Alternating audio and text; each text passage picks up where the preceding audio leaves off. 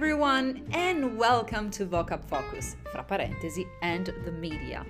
Ciao a tutti e benvenuti a un nuovo episodio di Vocab Focus, il podcast che ogni settimana propone un nuovo vocabolo inglese pescato durante l'ultima battuta di caccia submediatica nel mondo virtuale dei media.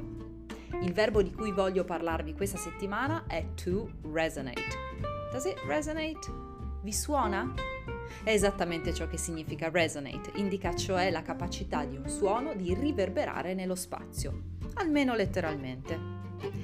Negli ultimi tempi ho sentito questo verbo sempre più spesso, usato però per indicare la capacità di qualcosa, non necessariamente un suono, di produrre una risposta emozionale, quindi di entrare in risonanza.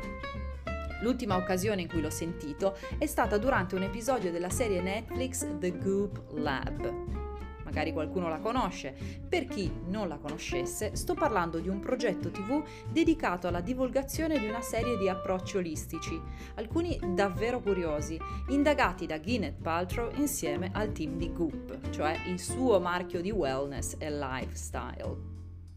È proprio la Paltrow a dire It doesn't resonate, rispondendo a una domanda del guru della terapia del freddo Wim Hof, al quale è dedicato uno degli episodi. Se la Paltrow avesse voluto esprimere l'italiano non mi suona, quindi non mi ricorda nulla, allora forse avrebbe usato It doesn't ring a bell, oppure un'espressione simile. Ciò che invece la Paltrow ha probabilmente inteso è l'incapacità di quello stimolo di produrre in lei una risposta emozionale. It doesn't resonate. Se analizzando dei dati di Google Trends che trovate nel mio ultimo articolo Ti suona su LinkedIn, pare che Resonate stia vivendo un trend positivo che lo vede sempre più utilizzato soprattutto negli Stati Uniti, Sudafrica e Australia, il verbo ha solo di recente acquisito il suo significato figurato, che quindi dal mondo dei suoni è entrato in quello delle emozioni che questo upgrade abbia contribuito a favorirne un maggiore utilizzo? O è forse un certo modo di parlare di emozioni o di pulsanti emozionali a farlo affiorare sempre più spesso in testi e conversazioni?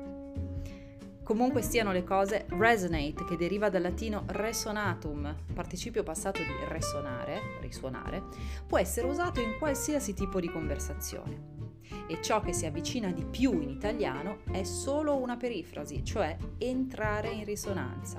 Non esiste cioè un verbo che lo traduca fedelmente nel suo significato figurato.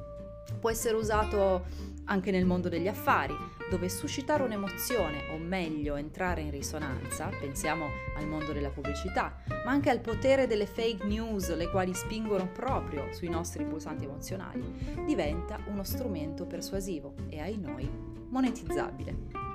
Vediamo come usarlo facendo proprio un esempio in un contesto di business. The contents of this commercial resonate with the target audience. I contenuti di questa pubblicità entrano in risonanza con il pubblico di riferimento.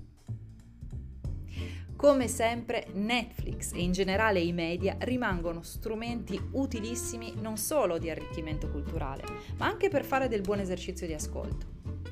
Se siete interessati al benessere e alle discipline olistiche e avete uno spirito avventuriero, vi consiglio di guardare la serie The Goop Lab. E ah, fatemi sapere se vi è piaciuta potete mandarmi una nota vocale usando l'app di Anchor. That's all, folks. Thanks for listening and meet me next time for a new word. Stay tuned.